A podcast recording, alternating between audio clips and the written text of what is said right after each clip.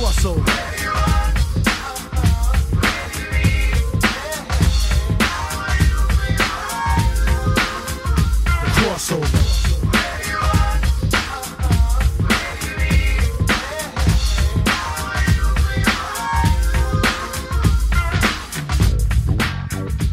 Welcome back to the Crossover Podcast, show where you get comics and you get sports, but it is time for neither of those because it is Bachelorette time.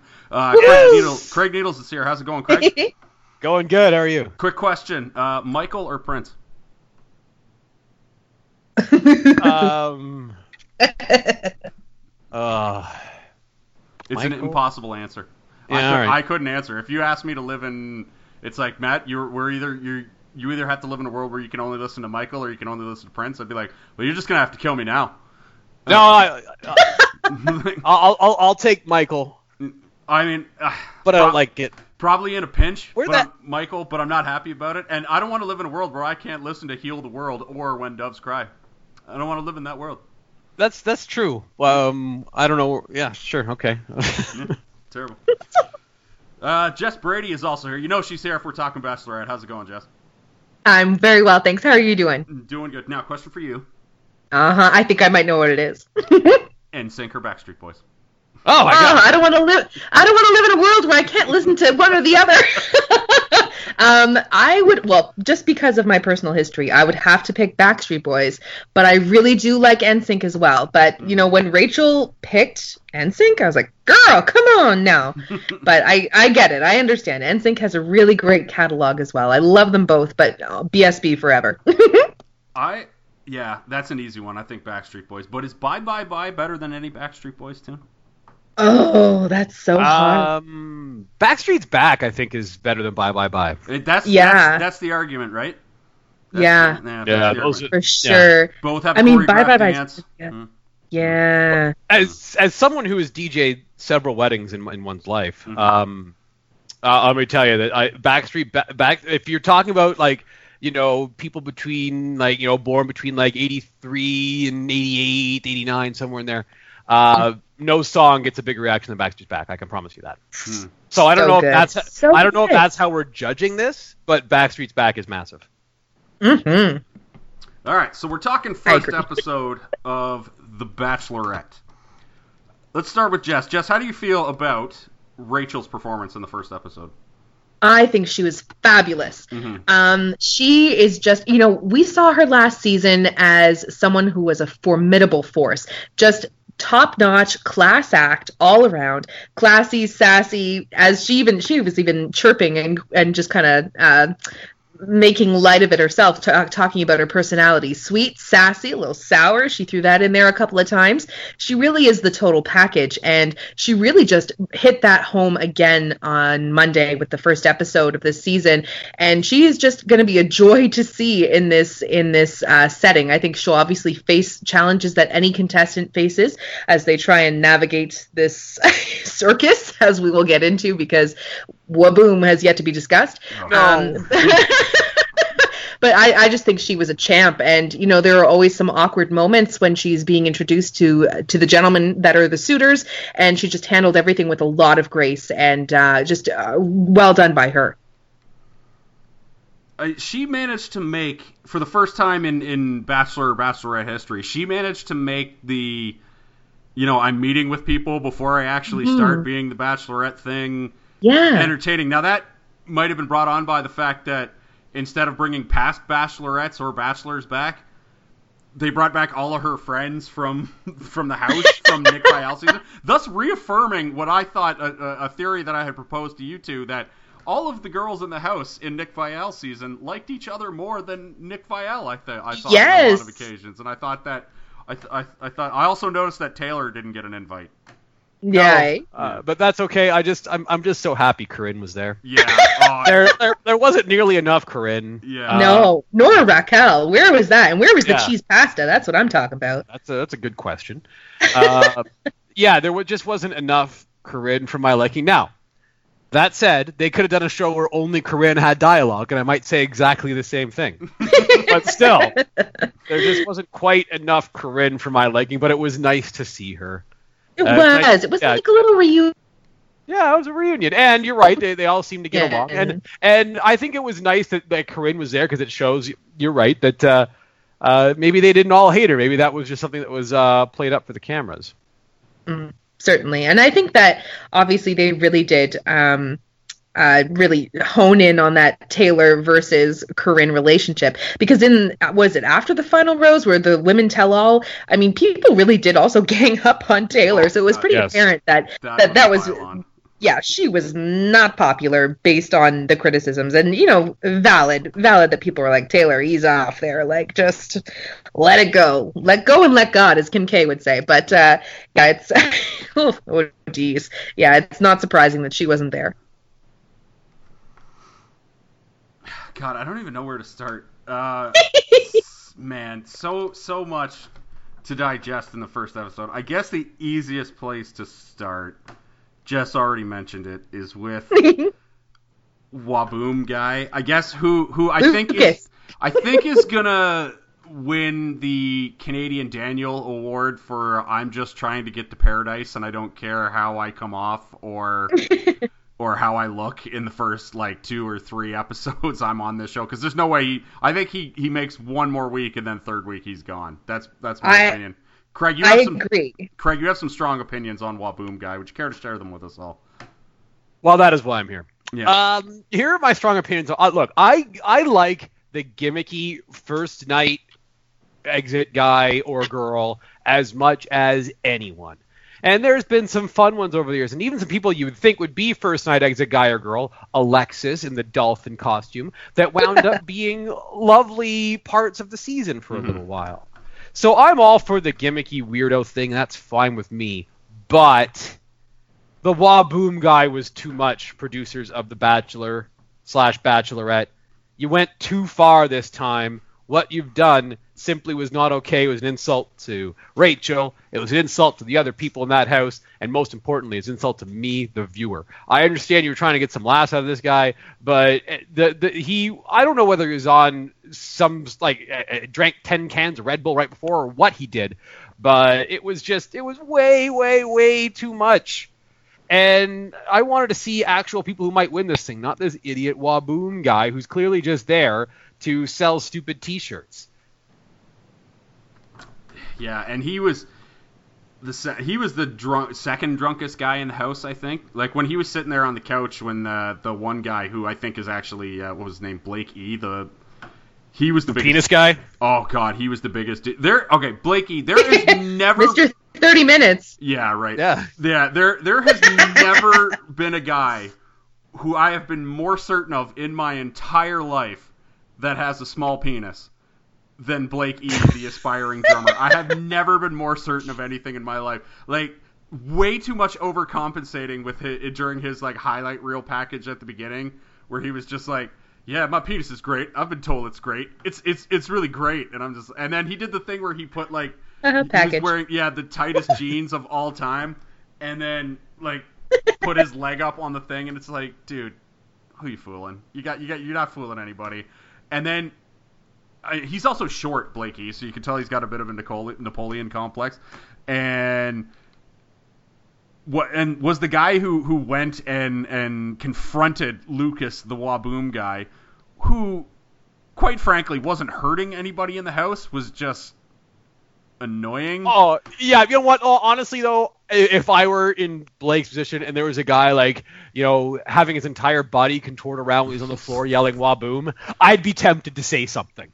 Yeah, but yeah, I don't know. Uh, yeah, but I might go over there and be like, "Dude, what the hell are you doing?" Yeah, that would be it, right? It wouldn't be attempting to tear the guy down on a personal level, much like Blake Yeah. was trying.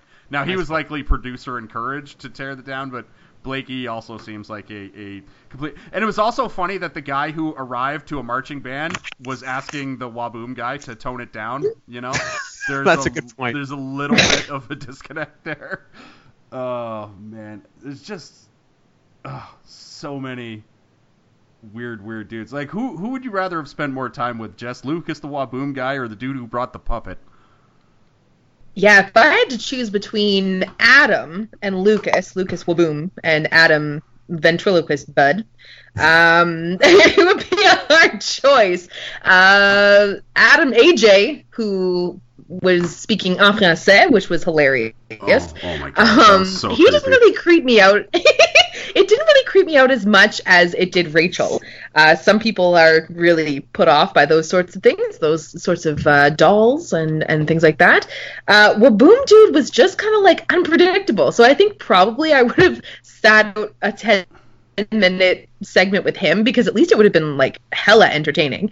Um, but I think like my favorite part of the whole Lucas Whaboom uh, I don't even know what to call it circus from Monday night was during the rose ceremony when she was handing out the roses and he they she called his name and even he didn't think he was going to get called because you saw the way he his his head turned so quickly like he was in disbelief. He couldn't believe that she chose him. So I think that was my favorite part of it. He's just I mean he seems like the like the little kid in class who just cannot sit still guy's got you know ants in his pants and he's got to run around and, and be rambunctious that's what he reminds me of so we'll see what he's like next episode but yeah i would probably pick lucas just for the sheer uncertainty of what the heck he would do next Craig, who's your favorite guy in, in night one? Uh, I uh, went back and forth. I, I I said Josiah is the lawyer, right? Yeah. Yeah.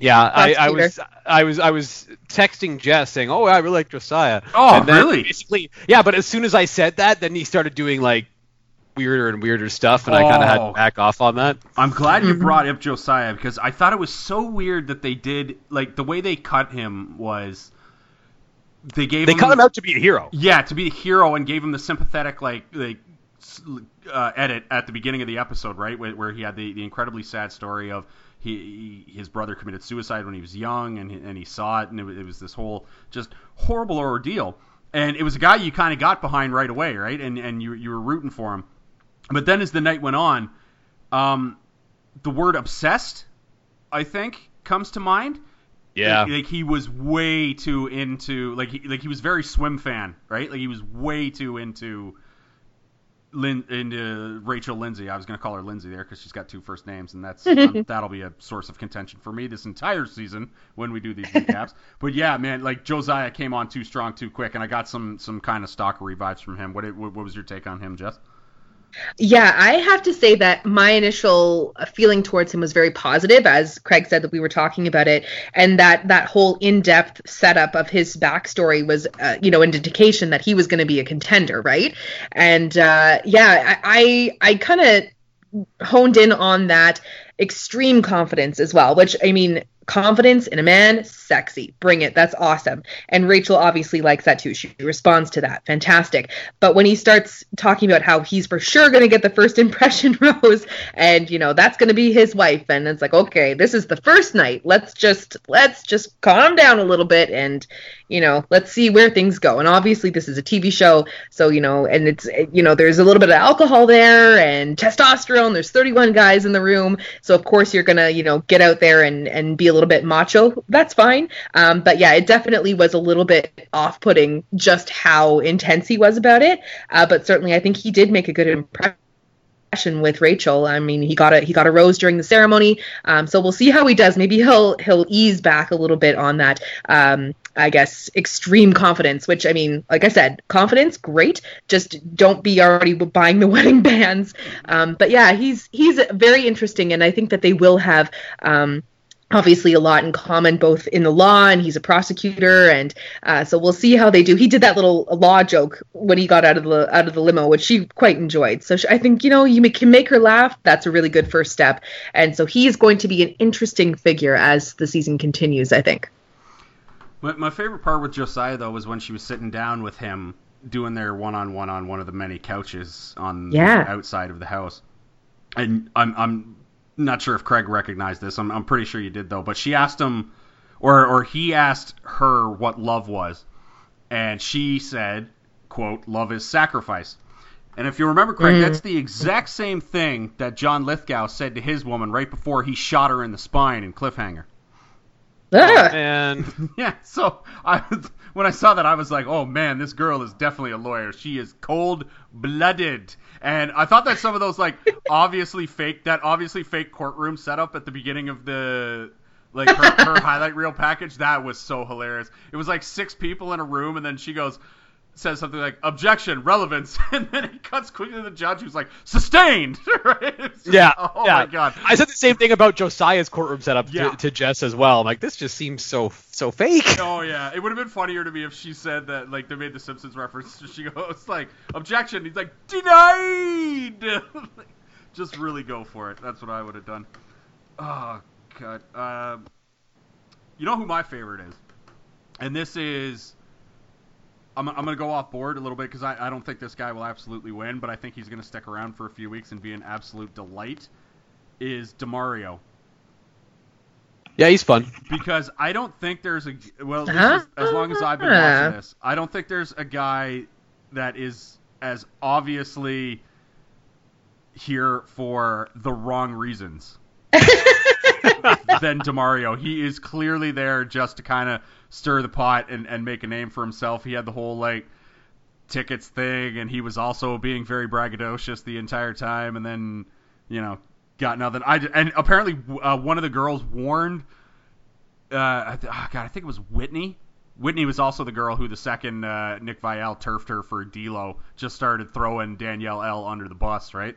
And so, yeah. So who knows if, if Whitney was there for the right reasons? But Whitney definitely warned uh, Rachel about Demario. So I'm I'm interested to see who that goes uh, forward. Craig, who do you think the villain of the season is going to be? It's not gonna be the Whaboom guy. He's gonna be gone pretty soon. Yeah, there's no. He's, he's Uh, got two weeks tops. Tops. you think it might be might might be Blake? Uh, nah. Blake E. It's either Blake E. or they really made like Blake I think is going to be like remember, what was the little weasel guy from last year who was always fighting with Chad, and he got to go to paradise. Oh, um, oh, what's Ah. that guy's name? He was the he was the penis doctor. Oh, Yeah, the erectile dysfunction guy. penis doctor. You mean urologist? Whichever. No, well, well, he's, Just he's if we're gonna No, use he was a, technical he was an actual erectile dysfunction doctor. Like that was his. yeah. I don't think he was a doctor. I think he was. Oh, Just like, right. I think he just was like a pharmacist who hawked pills. Like, it- like I think he, I think he Oh. just sold erectile dysfunction pills. So, I don't, I don't know if he was an actual like MD or any, Ev- Evan was his name, wasn't it? Yes. Evan. Yes. Yeah, Evan. Evan.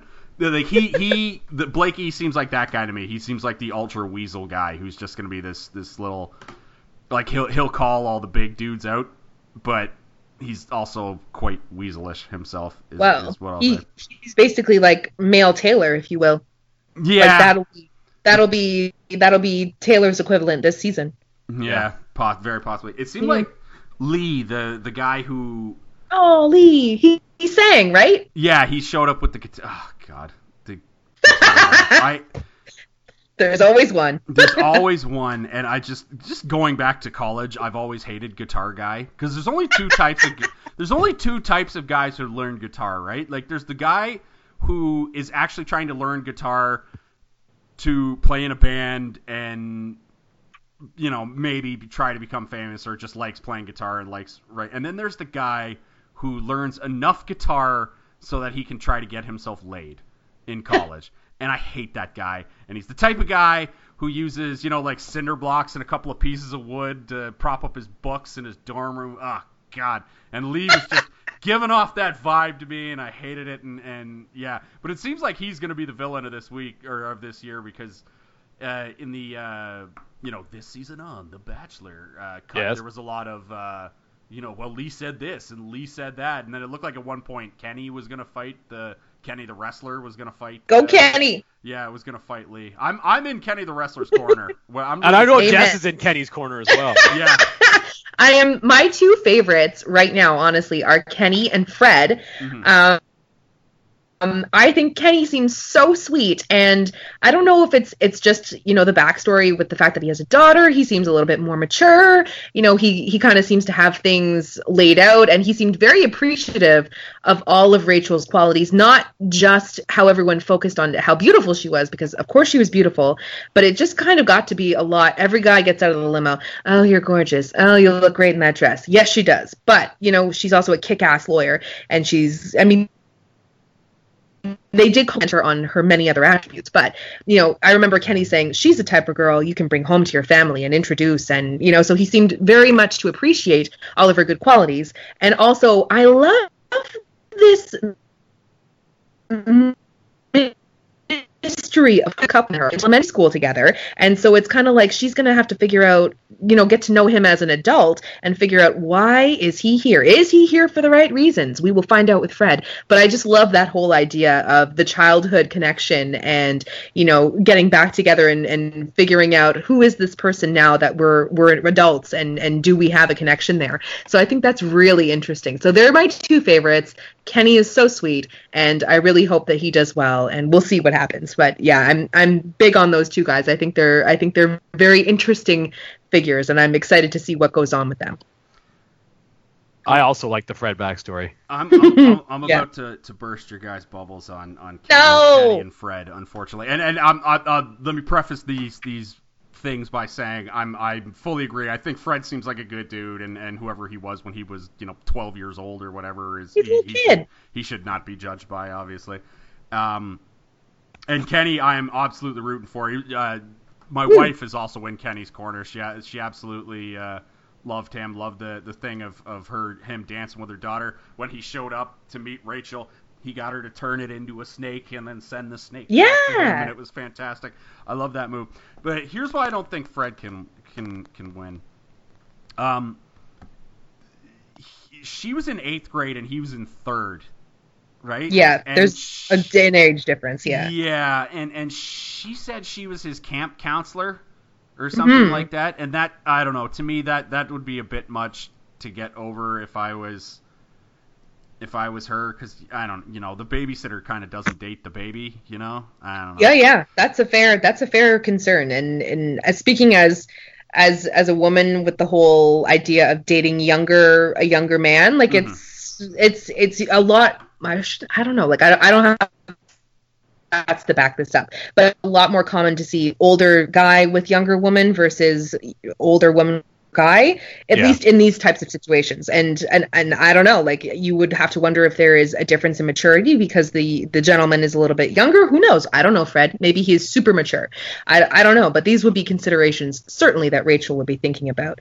But uh, yeah there is a little bit of a ooh you were very young when we knew each other last and and that that could be a real deterrent. But there are plenty of marriages and, and relationships where that is the case. You know, you've got an older lady and a younger gentleman, and they have fabulous times together.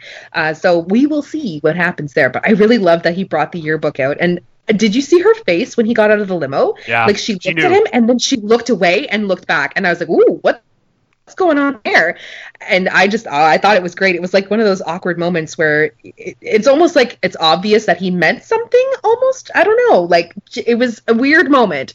I don't know. I don't know. Maybe maybe there is that history where she's just like couldn't believe it was him, sort of a thing, or I don't know. It's just it was a moment, and it was very interesting. Yeah, That, that I, I- I slammed the Bachelor producers earlier for what happened with Whaboom guy, which I think was fair. but uh, good on them for putting Fred in here. I think that was a fun Yeah. Uh, yeah, He's cool. Ken, Kenny, I think, is going to have a hard. I think he's going to go far because he got a lot of time in the uh, in the this season Yeah. on. I think he gets to the to the top five or something. So I think I think we're going to get a lot of Kenny, the the professional wrestler, who I believe wrestled wrestled in Ring of Honor. So I'm I'm I'm excited for Kenny. Um, I think, and maybe this is just me. I think it would be tough to enter into a relationship with someone who has a child that is almost a teenager.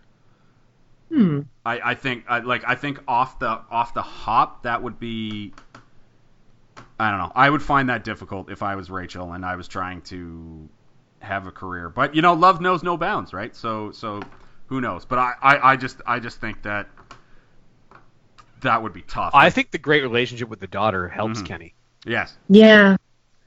I think Yeah. that that makes him look like a pretty good dude, and I'm Mhm. sure he is a pretty good dude based on uh, what we know about him. But uh, he seems to have a really good relationship with that kid based on the very little that we saw. Yeah. I think too that the little girl, she's she. I think she's what 10, 10 years old. Is Yeah, that what they 10 said? 10 yeah. said, I believe. so it's i think honestly it might be obviously it would present challenges right? Because at that age children are, are really becoming their own little people. They have their own personalities. Um, but i think it would be interesting to get to know a child at that age. She's still very young relatively speaking. Um, you know she rachel would be coming into a time in her life where it's formative right? So she would get to know her as a child and see her still mature into an adult and a teenager. So certainly there would be challenges but that would probably be the same in in any relationship you know if you're rearing your own children you, as they get older there are conflicts there's strife um, but yeah i think it would just depend on the individuals and on the family dynamic but i don't know maybe it might perhaps be a little off-putting but at first before you get to know them really but i don't know i don't think it's necessarily a deal breaker i think it just depends on the individuals Kenny gets busted open at some point during this uh, Yeah. this season. Do you think that was real, Craig, or do you think it's a work?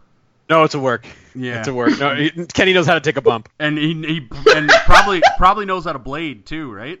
Oh, probably. so, oh man, it it definitely uh, like I kind of paused that. The blood looked fake to me, so, like which, but I don't know why you would do that. So maybe we're just getting taken for a ride by the editors, like with Slap last year. Yeah. From, Joseph. Oh. and the sharks Yeah. And, Sharks. Well, the sharks we never really fell for, but but the slap, I think. Craig and I wanted that to be real so badly that we, Me too. yeah, we, we, I we, really we left did. it. We I really it. wanted to see Nick get openly slapped on television, and I didn't get to. Craig, how much money would you have to be paid for you to go on any show and have your job title be Tickle Monster? Tickle Sorry. Monster would cost. It's okay. There's nothing wrong with that.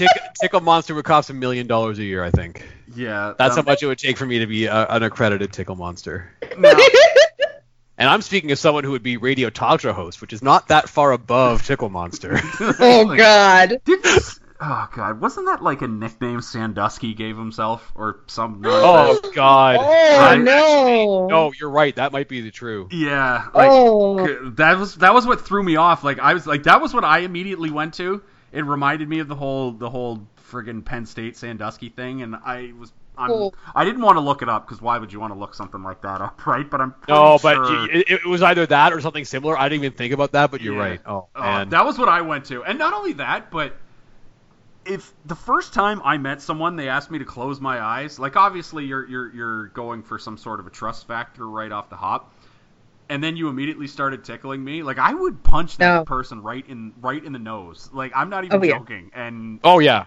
and that would be it for them. Like I'd be like, this guy's out. like I'm like if I Yeah. was Rachel, she handled You're it done. with class and dignity, something that I've never done in my entire life. But yeah, that would be it for me. And I can't believe she kept him. Like the tickle I know. monster stayed. Let me tell you, if we were in a situation where, and I've been in the same relationship for 14 years, Yeah.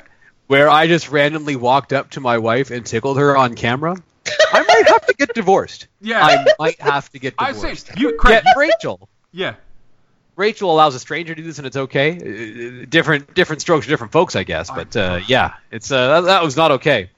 You and I have known each other for a decade and a half. If you did that to me, I would be like, dude, what the fuck? right? That's- Like, That's absolutely true, and that would be understandable. right? I don't, I was gonna say, I don't think I'd be out of line doing that. So like, Nope. oh that's fair. man, ah, jeez. nah Oh god, so ridiculous. I like the fact first time I've ever seen somebody use two names: Jack Stone, attorney at law. Did you? That's man true. with the whitest teeth in the world Yeah, I, well, also his like weird fake tan. Also, it was like Ross in that one episode. Of Yes! Friends, right? Yeah, a little bit. Yeah, that was pretty Oh, good. Boy, that was, God. that was a that, that's a joke for all the white people out there listening. Uh, Uh, I want to ask about the guy who wound up getting the first impression yes, rose, Bryan. who just decided, yeah, who just decided, you know what, I'm just going to like, you know, full on kiss this person without her knowing it. That I did not, I did not care for. Uh, and Mm-mm. it's you know who did care for it though, Craig. Rachel seemed to be fine with it. Rachel Allegedly. yeah, seemed to be fine Yeah. with it. But allegedly did Jess, as a female, uh-huh did that technique look sexy to you? No I didn't think so. my either. god And I have Craig, no what did I experience say? kissing dudes, but It, look, it, I'm said just something gonna about it looked like she was trying to swallow her face or something. I said stop eating her face. Stop Yes. it. Like just Yes. oh god. Like just too much. Stop. Like, Mm. I, I, I felt like the poor gentleman Mohit who had too much to drink Oh, when he boy, went yeah. out there and he saw them kissing the second time, and he's like, no. That's exactly how I felt. I was like, "Oh God, stop! That's that's not cool." And like later, as Rachel was doing her little talk back and and her, you know, to the camera, she said, "You know, I didn't have any intention of kissing anyone tonight, but I liked it." Yeah, did you really though? Like, I don't know. That's, I mean, obviously she liked it enough to give him the first impression rose, but I just have to wonder how much of that is okay. Well, this happened, so I, I, maybe this is uh, you know she's very savvy, so you wonder how much of the process she's gonna like play up. You know what I mean? So I just I don't know because if I'm her, that is not a good move right off the bat. I don't know you. Let's not do that yet. Do not be that close to my face when I have just met you ten minutes before. Nah, not happening. But that's just me. So Rachel, you do you, girl, but I, uh, it makes me feel very uncomfortable, very icky. And he's a chiropractor too, which is such a scam profession too. I'm always wary. Oh dear. I'm always wary of chiropractors. Yeah, that's right. Shots fired. Uh, but uh, you mentioned Mohit, and Mohit and Lucas, the Whaboom guy, I think were the two drunkest dudes in the house.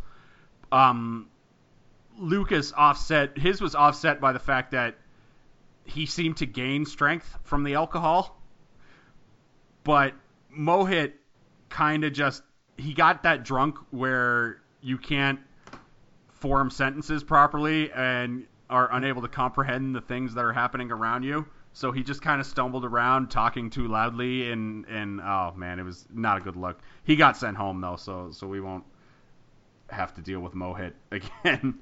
Poor guy. yeah. I know. just, I, I felt bad for him. And, but as I said to Craig when we were talking during the episode, when he stumbled upon them having their second session Mhm. on the couch, um, his face, his expression, it has to be a gift by now, doesn't it? Like, it Oh. was just so Oh, definitely. Oh, it's got to be priceless. somewhere, yeah. yeah. That's it's- the it's- gift that keeps on giving. it, it's already on the it, it's you. already on the internet.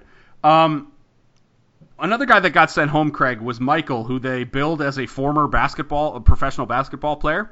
Did, Did you, you look look- up who that was or who you played for? I did.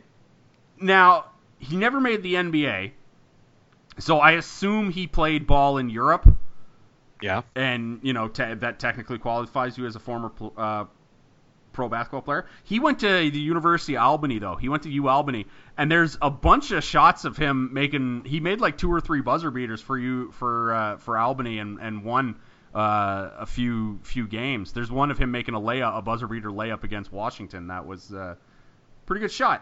Um, Oh, really? Yeah. Unfortunately, he got to go home, so uh, we we didn't get to spend much time with Michael, the former professional basketball player. Yeah, that's too bad. It is too bad. Craig, who would you have given your first impression rose to? I would have gone with Kenny. Yeah. yeah. There, I said it, Kenny. Yeah, I think I Or- would have too.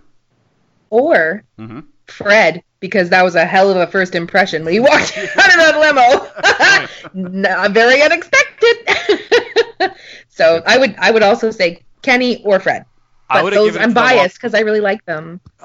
I would have given it to the Whaboom guy just to see what everyone else would have done. Yeah, the rea- yeah, you're talking about gifts, right? Like, that that would have that would have been a, a, a real Half the guys probably just would have quit right there. Uh, but I also love how much indignation there was over the fact that he made it through. It's like, fellas, have you not watched this show? Do you not know what needs to happen here? You just got to know that he is a producer pick. This is this is what has to happen. and he So I mean, and he spiked the football too when she eh, because he was the last rose too, which made it incredibly bad, right? Because he yeah. That to me means that it was was, was it has to have been a producer pick, Oh, right? absolutely. yeah. Because he did it, and then there were the guys that were standing around. Like there was the dude, I think his name was Milton, who spent the entire yeah, time he cried. purring, and then he cried, cried like a Yeah. oh god, man, like get it together. And he was like, I bought all these suits, and I won't be able to wear these suits. And it was like, oh god, just get this guy out of here, right? Like that was obviously the right. And yeah, and he kept on doing that purring thing, and I, which I think gave. uh Rachel her best soundbite of the night, where she said something along the lines of like, she said, I gave him the pass the first time, but then I realized this was his thing. and she's like, and it was at that moment that I realized he had to go. I think my favorite soundbite from her of the night was when Whaboom guy was in the limo and he was on the megaphone talking about himself. And he says, "One testicle bigger than the other," And and, she goes back. kinda funny, Good right? to know. yeah. yeah. that was my favorite. I think That was actually Just- kind of fun. Like, if he had just done that, I think he would have been okay. Like, if he just did the megaphone where he was Yep. ki- where he was kind of like being his own like wrestling boxing announcer, doing his you know, give it introducing himself. If that was it, I think we would have been okay with Whaboom guy. But it was it was all of the Whabooming and the and the just man. it was a lot. My biggest fear going forward is that he wins one of the group competitions, the the Whaboom guy, and then the celebration will just be like like the NFL would flag Whaboom guy, right? Oh God, yes. Yeah. Even with these new rules. I was just gonna say that. Sports. yeah. Good job, Jess. Yeah, thank Uh, you. Yeah, Uh, it is. Yeah, it, it would have been a little, a little bit much. And Whaboom guy can't get, or if he gets another rose, I don't know what I'm gonna do. He's he's, he's Oh. getting maybe like at at most one more, right? Like maybe the producers have him stick around for like two more weeks tops. Like I, Yeah. I like that's his that's his cap, right? Uh, But you know what? Now, did Jamie make it through? I forget. I think he did. Jamie with a Y, yeah, the the sales Jamie- account executive. Not sure what that means. Yeah. yeah. Here's what I will tell you about that. If Jamie goes home and Lucas Whaboom guy stays, I'm okay with that because Jamie says this guy's here in a Whaboom t-shirt and I'm in a two thousand dollar suit. Guess Ye- what, Jamie? I don't care what kind of suit you got on. Yeah. It's about who you are, man. So step out of the place if that's your attitude. I will take Lucas Whaboom over you any day if that's really what you value as a two thousand dollar suit. Like, I mean, I get it, but at the same time, nah. Like that's I don't want you in my in my deck of bachelors. No, get out. yeah, that that was the second douchiest line of the night behind Blakey's uh, like penis, like him hyping up his own penis, right? Which is just I don't want to be the guy who talks about his penis. yeah. But He spend the next 25 to 30 seconds talking about his penis, of course. yeah, just oh god, so bad. what are Uh, you gonna do the other 23 and a half hours of the day? Get out. Yeah. Get Uh, out, Mister. Thirty minutes. Like, get yeah, out. I don't believe it. It's like, oh, I don't believe you, sir. Uh, what did you think of Matt, Craig, who showed up in the penguin suit? Aw. Hmm. You can tell I- guys stand. Yeah, I, I, I, I like where Jess is at. Uh, I think it was fine. I thought it was, it was, it was. I have no problem with, uh, with, with the penguin suit. He seemed like a nice enough guy. He did the little. Well, I'll let Jess talk about what happened that she enjoyed, but yeah, it was good. It was good. I was, I, I, I was, I was a fan of Matt. I liked that he was just he seemed a little bit shy hmm and also I just thought the way he like shuffled up to her in the penguin. You enjoyed his penguin walk. It was so cute and Uh, it was adorable. and I just feel like there's I don't, I don't know like how long he'll stick around like if he'll be able to come out of his penguin shell if you will. he got Um, a lot but- of he got a lot of coverage in the in the this season on. Matt might go far. Well, We'll see how he does. I mean, I'm pulling for him, but it was funny. Like when he went to hug her uh, when he first got out of the limo, his like beak on his penguin suit like pecked her, and I was like, "That's a hazard, dude. You gotta get rid of that." But yeah, it's, it's interesting that uh, two seasons in a row now we've had people dressed up in costumes. So maybe this will be. I don't know. Has that happened before where people have dressed up in costumes, well, JoJo like full on, like rent it? JoJo wore like a unicorn head to meet Yes. Ben, which was God. weird. Um, and she ended up coming in second. Yeah, And so I'd then- call that a successful Operation Unicorn there. Yeah, uh, yeah, definitely. Oh, Operation. those are always great when they work out. Yeah, Operation Dolphin didn't exactly work out for No, for no. Alexis. she, Alexis got to hang out for a couple weeks. Yeah, and she's gonna be in Paradise. Yeah. So, so yeah. Yeah. she she's gonna be a high That's draft pick in our in our Paradise draft. Um, yeah, I don't know where did what what was the penguin thing come from? I just I didn't get I, Oh, oh, he was talking about how penguins. Sorry, I just remembered. That's why I was Yep. so excited. Yeah. Um, how penguins, when they find a mate, they often mate for life. And so when they fall in love, they're together with their partner, and that's basically what he wants with Rachel. That's what he wants his chance at forever love or whatever. So I think that was the whole thing he was going for. Hmm. All right. Yeah. Yeah.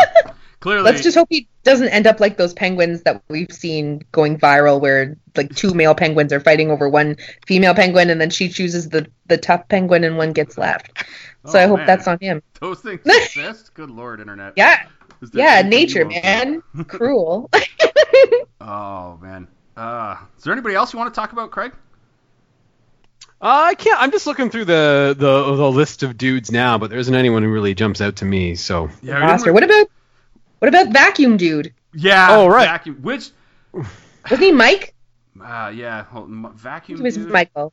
Hold on, hold on. I'm pulling him up. Alright. I have I have the cast page open so that I can keep everybody straight because there were 31 No, it's lovely Alex, gentlemen. wasn't it? Oh, Alex. It's Alex. Alex, yes. yeah. He has fabulous hair, by the way. Oh yeah, he tremendous, God. tremendous dude. There were a couple guys who didn't have their hair did for this thing, and I was just like, "What are you doing? This is like you're just out off the hop if you don't have your hair set on on the first meeting." Um, the the vacuum thing, I thought when he first did it made sense. Like when he showed up and he was because that that was what Rachel did in her opening package, was it not? That was the the reference I believe the guy was trying to make was uh, when we first saw Rachel, she was dancing around in her house with a vacuum. yeah, Oh. But then he kept doing it while she was talking to other dudes and like Yeah, I didn't like that. yeah, Yeah. loudly running the vacuum. If I'm Rachel in that spot, that guy's out to me. I think Alex got to stick around. I'm pretty sure he did, but he did. that that would have been yeah, that, that, that would have been a real. Of course, she kept the tickle monster, so I'm I'm uh-huh. I'm. I, th- I think keeping the tickle monster was the only one that I, I was supremely judgy on because I don't understand what the tickle monster brings as far as producer wise, you know, unless Yeah. he plans to assault her again. Ugh, Oh, I hope not. terrible. Just Oh terrible. God.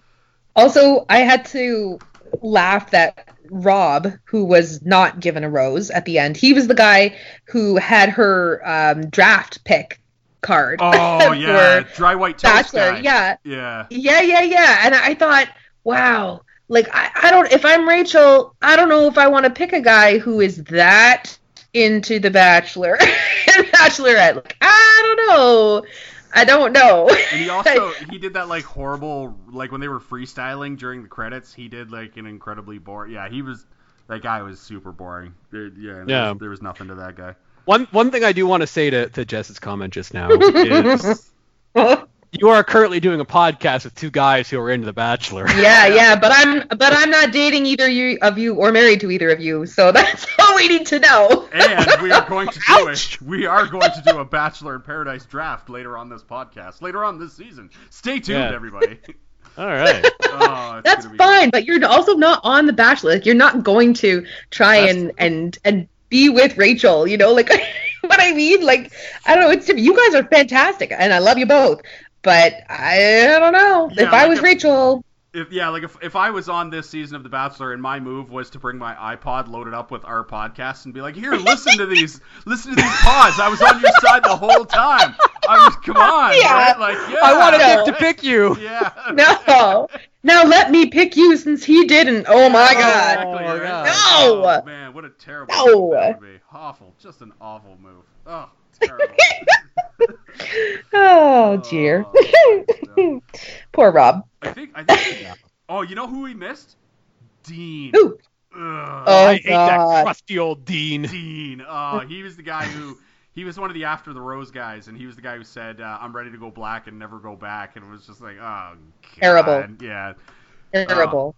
If if he hadn't said that line, I think I would be on Dean's side because he seemed okay in in in this one. He wasn't causing too much trouble, but was and still. he actually kind of like made a move to Yeah. immediately address it and be like he looked uh, rightfully sheepish and Yes. you know he was Like, uh, and, and Rachel, she, like I said, so full of grace and just such. I mean, I don't even know like how you. She said, you know, either you you hate that or you love it, and I loved it. And whether or not she did, she is just such a nice person to you know gloss over that and and try and make him like make that as as less awkward or as least awkward awkward as possible, right? So she is just you know, wonderful for doing that. And but I I really did like when they made sandcastles. So I thought that was kind of kind of different, Yeah. you know, like. So from very awkward and uh, unacceptable beginnings, things that should not have happened. Um, I mean, at least he he managed to salvage it a bit. So we'll see what Dean does when he's on better behavior, and hopefully doesn't say something ridiculous again like that. Ugh, that was just awful. Blah, blah. Yeah, I, th- It was I thought. that good. Yeah, I thought it was weird though that he was like, "Let's build a sandcastle," and then she was like, "Do you know how?" And he's like, "No." Do your research, Dean. Like, Come "What? on.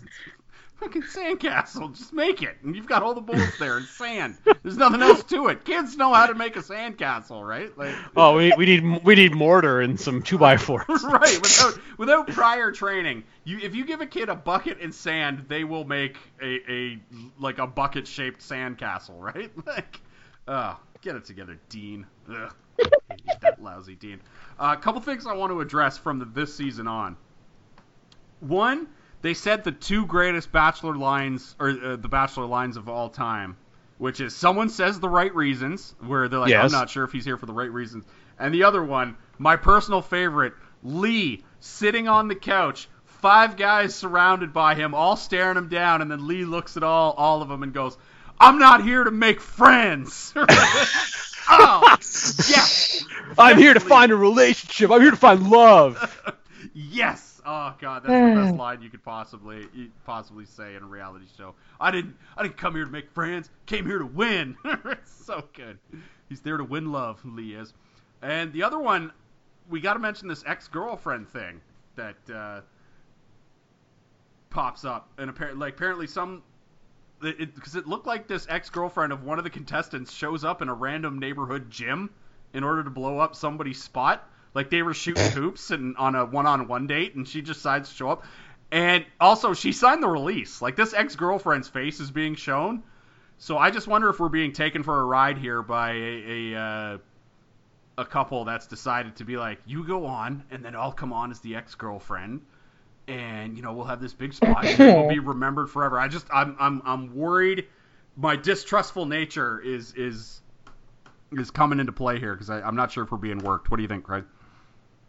I think we might be being worked, but that's okay. I don't mind because it'll be fun. It'll be dramatic. Yeah. Um. But yeah, that'll be uh, that'll be interesting. That'll be interesting. And uh, I, uh, I I was pretty excited by this season on. Like we've seen better this season ons before, but uh, uh, one thing I will say, and I, I don't have the numbers. I, I should I should I should plot this out with some sort of uh some sort of graph or something to show my work. But uh, this the quality of this season on doesn't typically indicate the quality of a season, at least not for me. So. Yeah, like Nick had a tremendous this season on. I Yeah, remember because it had and it was a good season, but it wasn't Yeah. a great season. no but it- Hashtag platinum vagine. Yeah, That's it- true. That was had- in there. It had the platinum machine line in there. It had the slap in there, which again we all fell for, and there there were a couple of you know moments of people crying and what of, of girls crying and whatnot that were just like breakup cries and not oh you know everyone in the house hates me cries, which you know the the latter is more entertaining of those two in in reality TV. But uh, yeah, it, it I think it'll be a great season. I'm excited for it. I'm excited. I'm excited for Rachel. Rachel Rachel is so is, is charismatic enough that I think even if it's a subpar season, it will be a couple notches better just because she's she's a lot of fun. She's she's fun to spend time with. Absolutely. Yeah. Yep, I'm uh, I'm excited too. Uh, Jess, give me your top three after week one. Ooh. Okay, so top three gentlemen. Yeah. Okay, well, let me let me reference my cast list so I don't mess anything up. But obviously, I've already said um, Kenny hmm and Fred. Yes. And who would be my third? Let's take a little look. See here. Hmm, that's tough. The third person. I mean, I don't, I don't know. It's, it's gonna be hard. Ugh. I should have thought about this. You know what? Whaboom. I'm being controversial. this is my Corinne, you guys. How dare, how dare you Uh. compare the rare and sweet Oh. flower that is Corinne, who sprinkled nothing but glorious moments over this franchise, to the Wah Boom guy. How Come dare- on. That's like Come comparing on. Shaq to Michael Olowokandi. That's just uh, not proper, is what it is. How, Come on. Oh. Listen, listen. I may be a malcontent in this, all right? I may be here stirring the pot, uh. but you cannot deny the entertainment value of Lucas Whaboom guy. You uh. can't. You can't. I can't even like I'm I'm all for talking about I'm all for talking about Whaboom guy, but just uh, like Corinne, Yeah. Craig, I think it's going to be you and I me love next Corinne week. so goddamn much. Listen, I'm not saying that she was like as insane outwardly as he is. but she they are the same character. They are the same what the hell are you doing here? Who are you? What is going on? I That's hope basically Lucas- what that is. I hope Lucas has a nanny. Oh my god, wouldn't that be great? Yep, I hope Lucas has a nanny. And I hope he likes cheese pasta. I hope he likes cheese pasta too. Maybe Hmm. Whaboom guy and Corinne end up together in paradise. I could see that. Oh my god. Yeah. Corinne, Krim starts printing want- like four thousand dollar mink coats with the Whaboom logo on it. oh, I like it. I like it. I, Oh. j- I just think he's ridiculous, and then that makes me happy. So you know, I want to see how how everything plays out with him. But uh, yeah, and I also am interested to see how they try and give him some emotional depth, if they do at all. We'll Yeah. see. Um, in the couple of episodes that he probably will be around, but um, yeah, if I, I mean, he's obviously my like silly throwaway pick, but my my really my top two are Kenny and Fred because I just feel like they have the most uh, well-rounded potential for for intrigue and emotional development and to see what's there. So The, the real move for for Whaboom guy and Corinne though actually is to finance their own line of microwavable cheese pastas.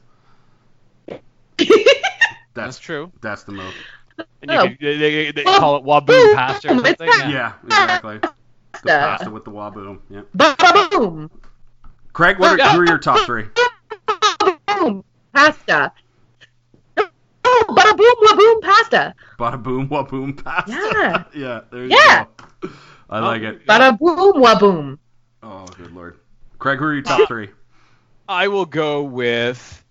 Uh, I, I, I'm going to say Kenny Mm-hmm. because I, I, I- I agree with Jess on the, on the Kenny situation. I'm going to put Matt in there. I thought Matt had some Oh, nice. man, that was going to be my dark horse. Well done, Craig. Yeah. And and and here's my my other dark horse. Uh, I have two dark horses, but Dean. I thought that Dean had some nice recovery uh, from what happened at the live show. So Mhm. I'm going to put Dean in my top three this week. Yeah, I, th- I think Dean Dean Dean was a fringe guy. Like if we did a top four, I think Dean would have been my four. My three are I had Matt like yours. I think Matt's Matt's a real dark horse to make this move. I think Bryan the chiropractor who won the first impression rose. Yeah, I think he's gonna go far. I don't I don't. Eh, I'm not really into him, but it seems like Rachel is because he doesn't he look like Spanish Nick Viall.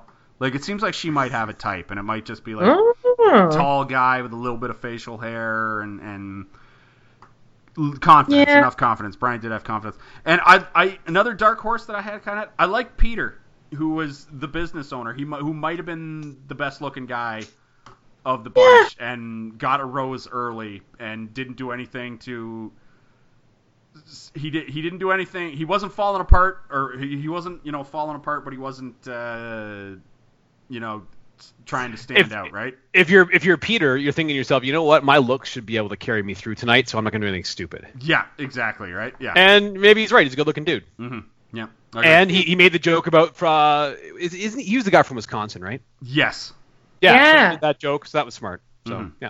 Yeah. very Yeah, I like that. So the, my wife had Peter, Bryan, and Kenny. So she's kind of we're we're all kind of in the same in the same wheelhouse. She's she's firmly on Team Kenny. Yes. Yeah. So I think that's it for the Bachelorette. Unless you guys had anything you wanted to add. Good. All No. right. Wa boom. Bada boom, wa boom. Look for it in an AMP near you soon. Yeah. With Corinne's face on it and Yeah. Raquel's on it. some reason.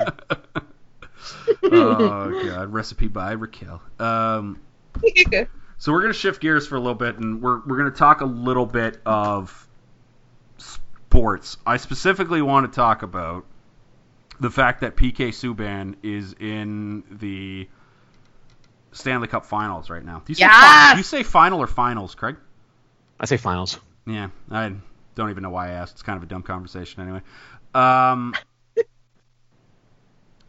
I That's mean, pretty exciting stuff. it's incredibly it's incredibly exciting. I, I don't I don't like the attack towards Montreal fans on Twitter. That's what I'll say, Greg.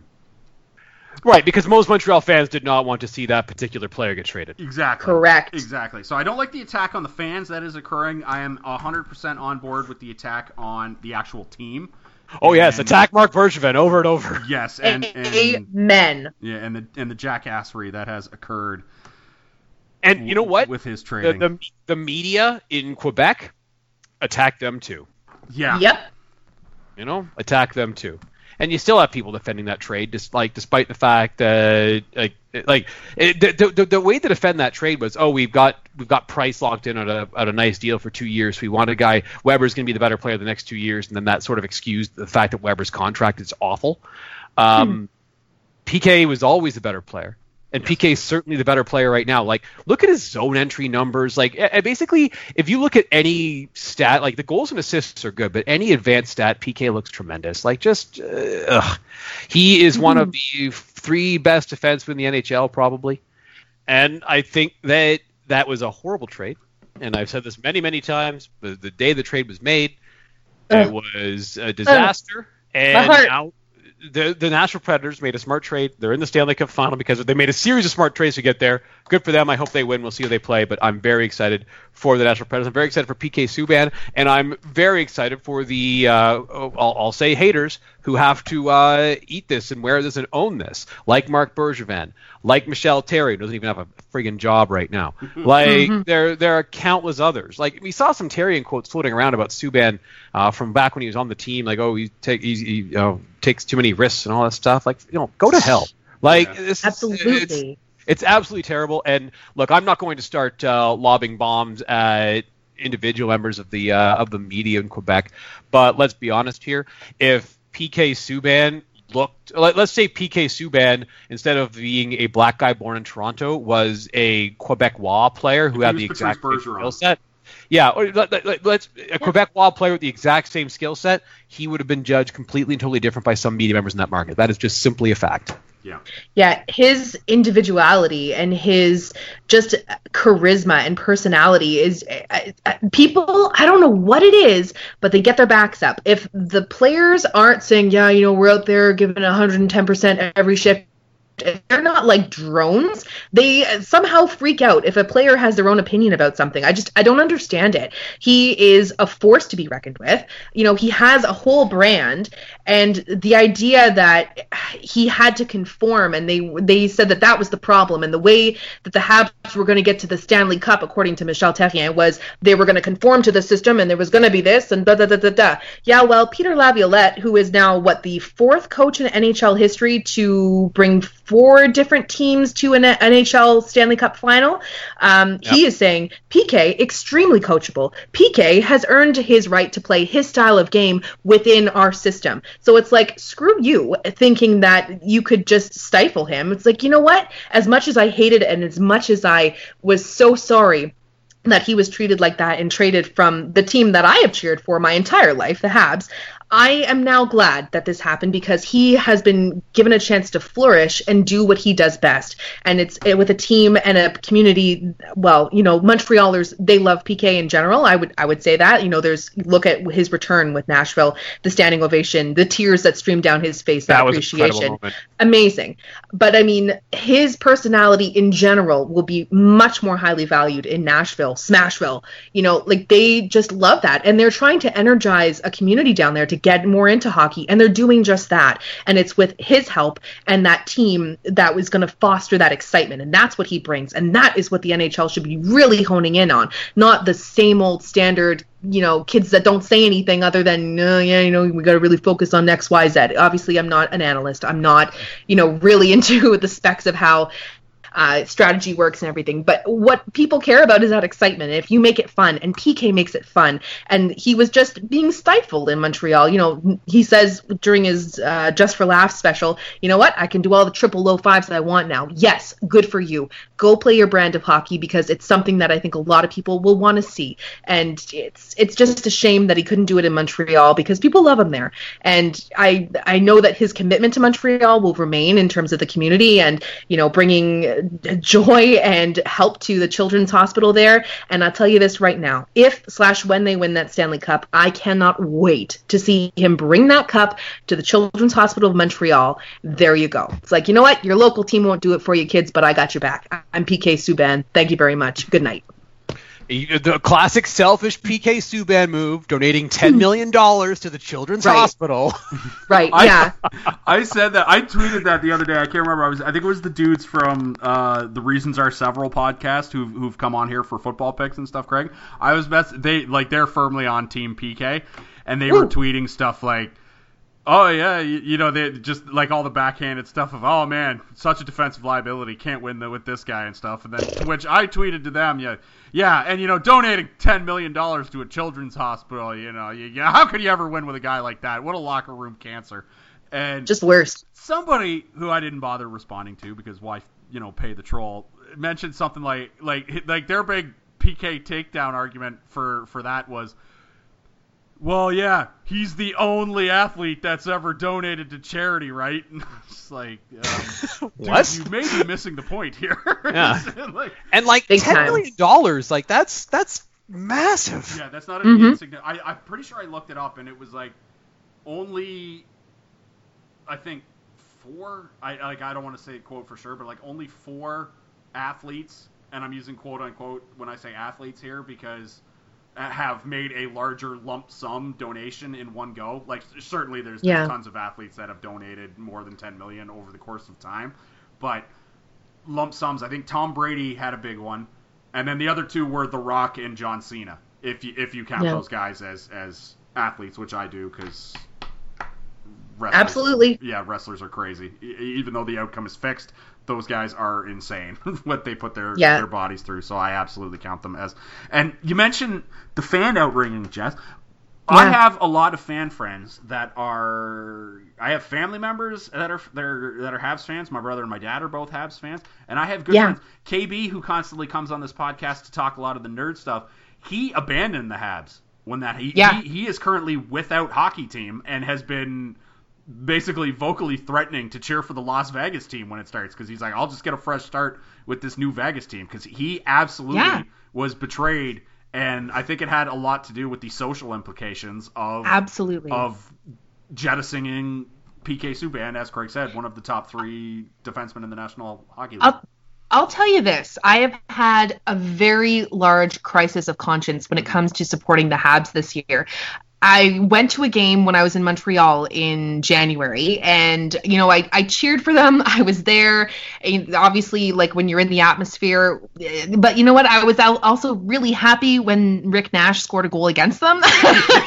when it was the you know it was the it was New York playing, um, it was the the Rangers. But uh, you know, like I, I just I can't get behind them. They lost. I was happy they lost in in the first round, and that Nashville went further. And I thought, you know what? All that matters now is that they've gone further. It doesn't matter what happens, the outcome. Nashville went further. PK went further. That is what matters. That is the sh- the show of of this season, and that is that is the triumph. This is fantastic that he's going this far, but uh, honestly, I just I cannot get behind them. I can't get excited. My my mom follows them religiously as well, and I think a lot of diehard fans um, have just kind of you know swallowed the the nasty pill and said, you know what, okay, well we'll just go forward. Shea Weber, you know he's a great guy, super talented, and you know we we just got to get over it. But can't. I just can't. My loyalty and I.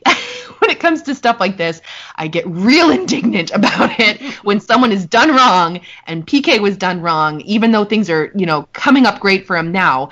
I just, it, it, it makes me really sad that my team, which I love so much, would do something so just abysmal, you know? Like, come on, guys, like why would you do this? And that is what made me so mad. And I, I just honestly, a lot of the love has gone out of it. You know, it's just kind of like, yeah, you're my team, but what did you do? It's like I'm not, I'm not angry. I'm disappointed, but I am angry too. So it's yeah, yeah. I don't blame people who have given up on them and maybe next season I'll just continue to cheer for Nashville. Who knows? Maybe that's maybe that's what's got to happen for the next little while. It's not Shea Weber's fault. He was traded. He's a good guy, I'm sure. Uh, but uh, I'm still mad at the trade. Still mad at the team. Bergevin, what are you doing?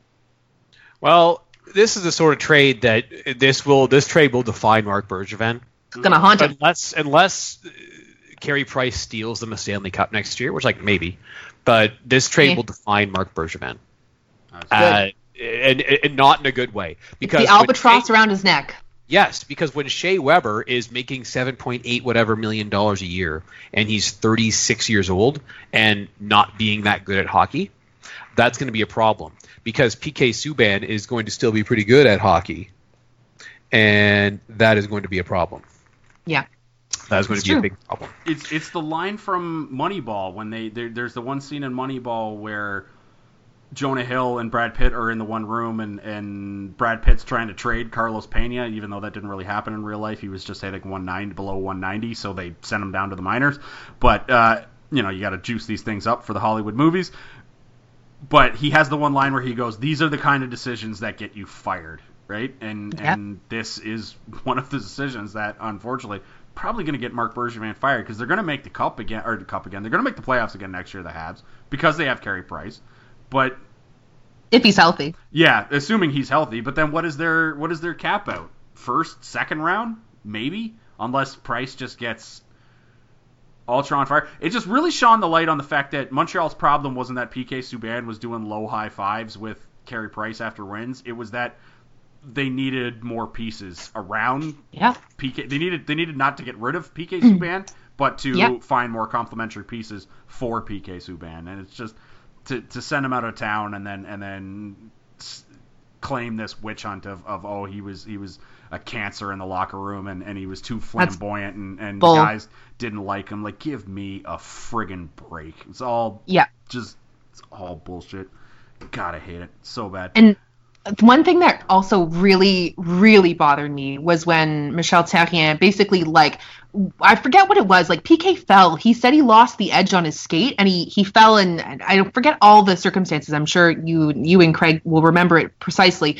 But uh, Therrien says, "Oh, you know, it's he basically threw the loss all on PK's shoulders." It's like, what kind of a coach are you? Like, what what are you doing? Yeah. A, a loss is never just one person's fault. It is a, a well, typically, I'm going to say. I mean, it's it's a team that's out there for 60 full minutes, right? Like it's it's not just one person skating around the ice, you know? Like how could you how could you do that? It's like and as a professional, a coach who has been in the league for God knows how many years, do better. Do better at your job. And if, Yeah. if you are having such a problem, I would look at the coach and the person in charge versus all the people on the on the ice. You know? Look at look at Well- yourself first and instead of throwing someone under the bus when that is that is not appropriate.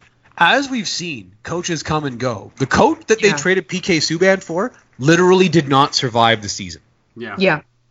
So if coaches come and go and star level top Defensemen. caliber defensemen don't, Yeah. well, if, if you have to pick between one or the other, I know which one I would pick. But Yeah. apparently, Marc Bergevin didn't feel the same way. Yeah. No. And, and you're right, because like Michel Therrien, uh, you're right. I've never seen an instance. And now I've been watching a lot of sports in my life. I cannot, for the life of me, remember an instance where a coach was so willing to throw his dude under the bus in an effort. Yeah. Now, part of that would have been Therrien thinking I have to throw PK Subban under the bus, otherwise I'm going to lose my job. So that might have been a hmm. part of part of it. But like in in situations like that, how do you, if you're another guy on the team, how does that like how, how does that ins- instill faith in you where you're like wow you threw pk under the bus. What happens if i you know miss a back check or something by Yeah. accident? And is he going to throw me under the bus? I don't want to play like you want mike gundy right? Who who mike gundy went to bat for one of his kids and was like you know yelling at people and going i'm a man. I'm 40 you come after me right? And like you Yeah. want that. You don't want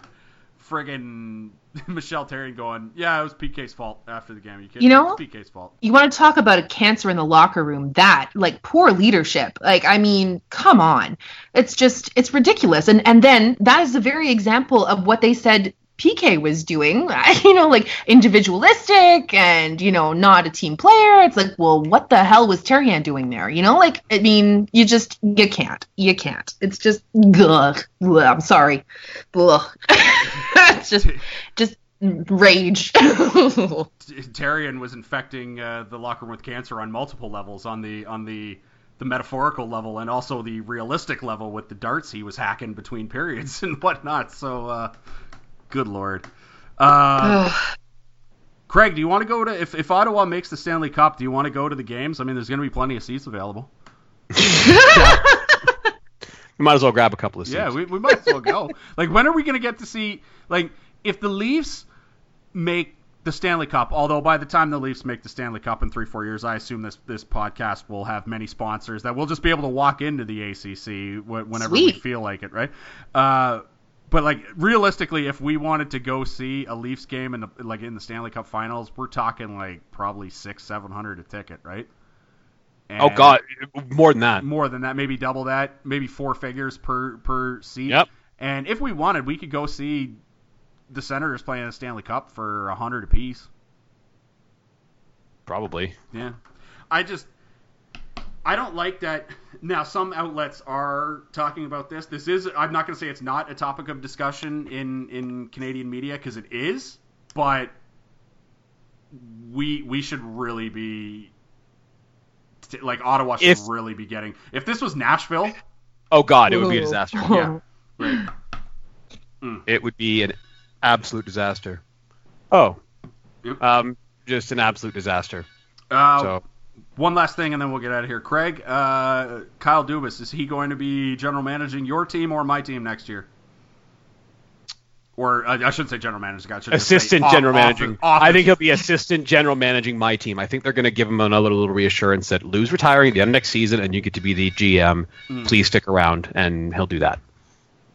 That's my I- theory. Yeah, I hope so. Maybe I hope that the Avalanche just drive a dump truck of money up to Kyle Dubas' house because this would basically do a complete 180 on everything they've been saying for the past three years, during which they finished in the bottom three of the league many many times, including this year where they finished dead last in the entire league and ended up with the fourth overall pick in a terrible draft, uh, where they've completely disregarded the the forward thinking analytical process of this game in favor of this last place team that they've put together. So hiring Kyle Dubas would would be a, a very uh, very big step in the right direction, especially for me. It would it would provide me with with some assurance that my team was no longer run by a complete group of morons. That's what I'm saying. Um, how nervous did you get though when you read that Elliotte Friedman tweet? Uh, pretty nervous. I was incredibly concerned, but Yeah. glad that uh, I liked your tweet. I, I, I had several panicky tweets. Hire someone else. oh yeah, yeah. Well, I- maybe just hire somebody else. Yeah, this guy's. All right, uh, Craig Needles, Jess Brady. Good talking to you guys. It's, it's you Yeah. too. this is great. It's good to get, it feels good to have the Bachelor back in our lives. It, it feels You good know to- what it does. I missed and- you guys. Jess, you and I talk every day. Uh, yeah, but not about Bachelor. That's a good point. That's a good point. And are you gonna make me say it? I missed Pierce Moore. Okay, fine. That's good. God. Plus, Yes! we got to talk. You know, it's a win for Pierce. Yeah. Uh, we got to talk about PK, and I don't know which room in your home you're sitting in right now, but there may or may not be a PK Subban poster not terribly far from you. So That's right. fine? It is. There is on. I should actually send you a picture. Hold on. I'll take a picture and I'll I'll text it to Craig, and then he can text it to you. Um, but currently sitting across from me is my desk. Mhm. And when PK was traded, my cousin who lives in Montreal sent me a plaque, um, like a little laminated plaque, like small, like an eight by ten size, and it's it says Subban and he's on it, and it's like the the print autograph or whatever. Yeah. And she said, "I thought you might want this," and I was like, "You're Damn right I do. so it sits on my desk across from me, and uh, I always have PK near me. Like, if, if you ask PK to sign that now, what would he say? Would he write like "Sorry, Jess," sad emoticon, PK Subban? no, or you would say he would say to me, "Thanks for keeping the faith." yeah, something like that. And then offer you a triple low five. Yeah. I would take it gladly. Aw, Oh my god. PK Subban. Love him. Awesome. Much, mm. He's so good. Yeah, you know, he's- I just I'm so glad that it's working out for him. But you know what? I would also advise him not to travel to Europe this summer just in case. Don't go to Italy. That's where you found out the news. Just stay away from there. Yeah. Stay in Nashville for a few years, all right? yeah, well, hopefully he'll have the Stanley Cup when he's around traveling. So ah, Oh, there There's you that. go. oh. Yeah. All right. Uh, so right. I haven't decided what's going to happen, so maybe we'll talk to you guys next week. Hope, uh, hopefully we will. I don't know what's if anything's coming up next week, but I imagine there's a strong chance we'll talk some Bachelor, even if it's at uh, for a shorter length of time. But uh, Yeah. either way, it was great talking to you guys. So Craig Needles, Jess Brady, take care, and we will see you some other time on the Crossover Podcast. Bada boom, Whaboom.